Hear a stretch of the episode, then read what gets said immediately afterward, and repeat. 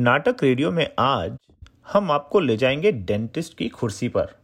अरे अरे अरे, कहाँ चल दिए?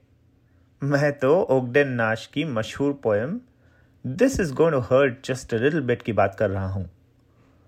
आज आप सुनेंगे ऋत्विक वर्मा द्वारा रचित इस पोयम का हिंदी रूपांतर, अल्पकालिक पीड़ा, जो वो खुद हमें सुनाएँगे।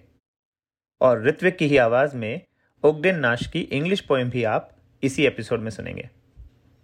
Over to you Ritvik Ogden Nash की poem this is going to hurt just a little bit मैंने स्कूल में पढ़ी थी।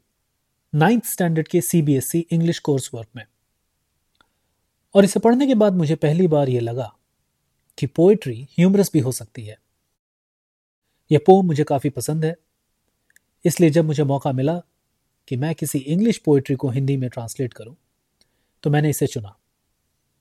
This is going to hurt just little bit का हिंदी शीर्षक मैंने रखा है, अल्पकालिक पीड़ा। आशा करता हूँ आप लोगों को यह हिंदी कविता पसंद आएगी। कुछ चीज़ें ऐसी पीड़ादायी होती हैं कि इंसान उन्हें बस देख सिहर सिहर जाता है। उन्हीं में से है एक डेंटिस्ट की वो कुर्सी जिस पर बैठ अच्छे अच्छों का मुँह खुल जाता है। कुछ रोग दें पीड़ा शारीरिक और कुछ देते हैं मानसिक पीड़ा। पर जो देता दोनों भरपूर, वो तो बस है दांत का कीड़ा। छू मंतर हो जाता पल में आत्मनियंत्रण धीरज संयम, डेंटिस्ट जब शुरू करता क्रीड़ा मुख पर न आवे चैन शांति या मुस्कान धेली भर।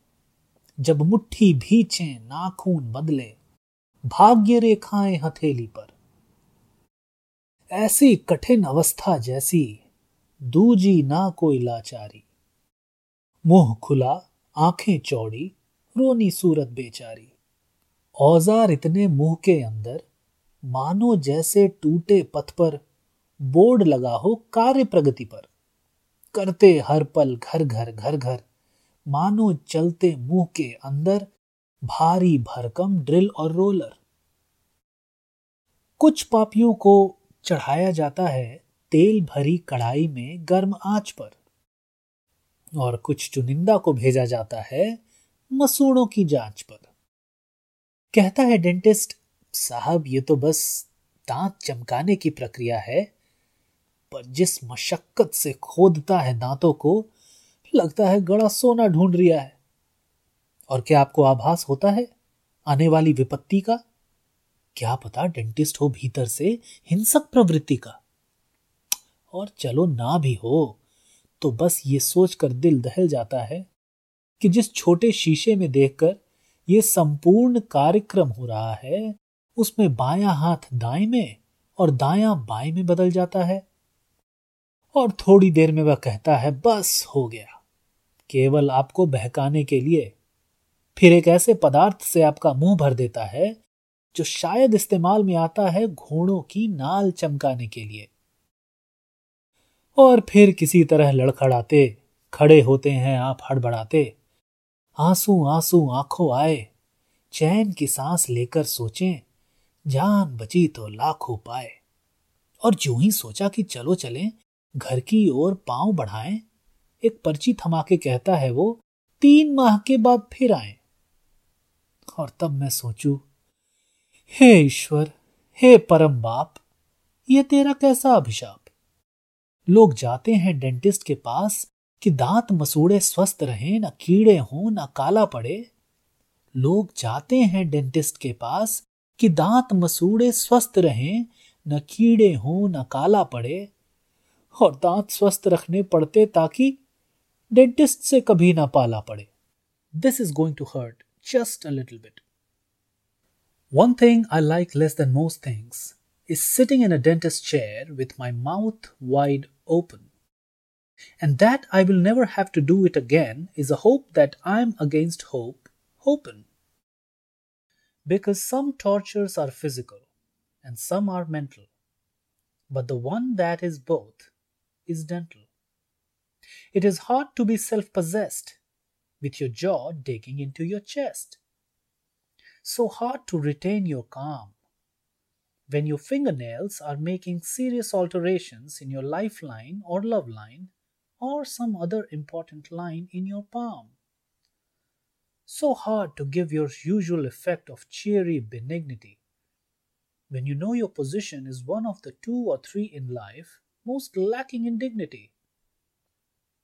And your mouth is like a section of road that is being worked on and it is all cluttered up with stone crushers and concrete mixers and drills and steamrollers, and there isn't a nerve in your head that you aren't being urged on. Oh, some people are unfortunate enough to be strung up by thumbs, and others have things done to their gums.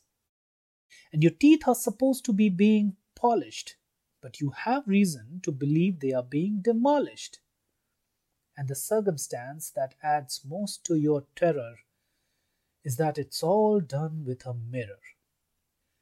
Because the dentist may be a bear, or as the Romans used to say, only they were referring to a feminine bear when they said it, an ursa. But all the same, how can you be sure when he takes his crowbar in one hand and mirror in the other, he won't get mixed up? The way you do when you try to tie a bow tie with the aid of a mirror and forget that left is right and vice versa?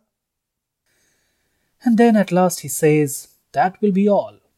But it isn't because he then coats your mouth from cellar to roof with something I suspect is generally used to put a shine on a horse's hoof. And you totter to your feet and think, Well, it's all over now, and after all, it was only this once. And he says, Come back in three months. And this, O oh fate, is I think the most vicious circle that thou ever sentest. That man has to go continually to the dentist to keep his teeth in good condition, when the chief reason he wants his teeth in good condition is so that he won't have to go to the dentist.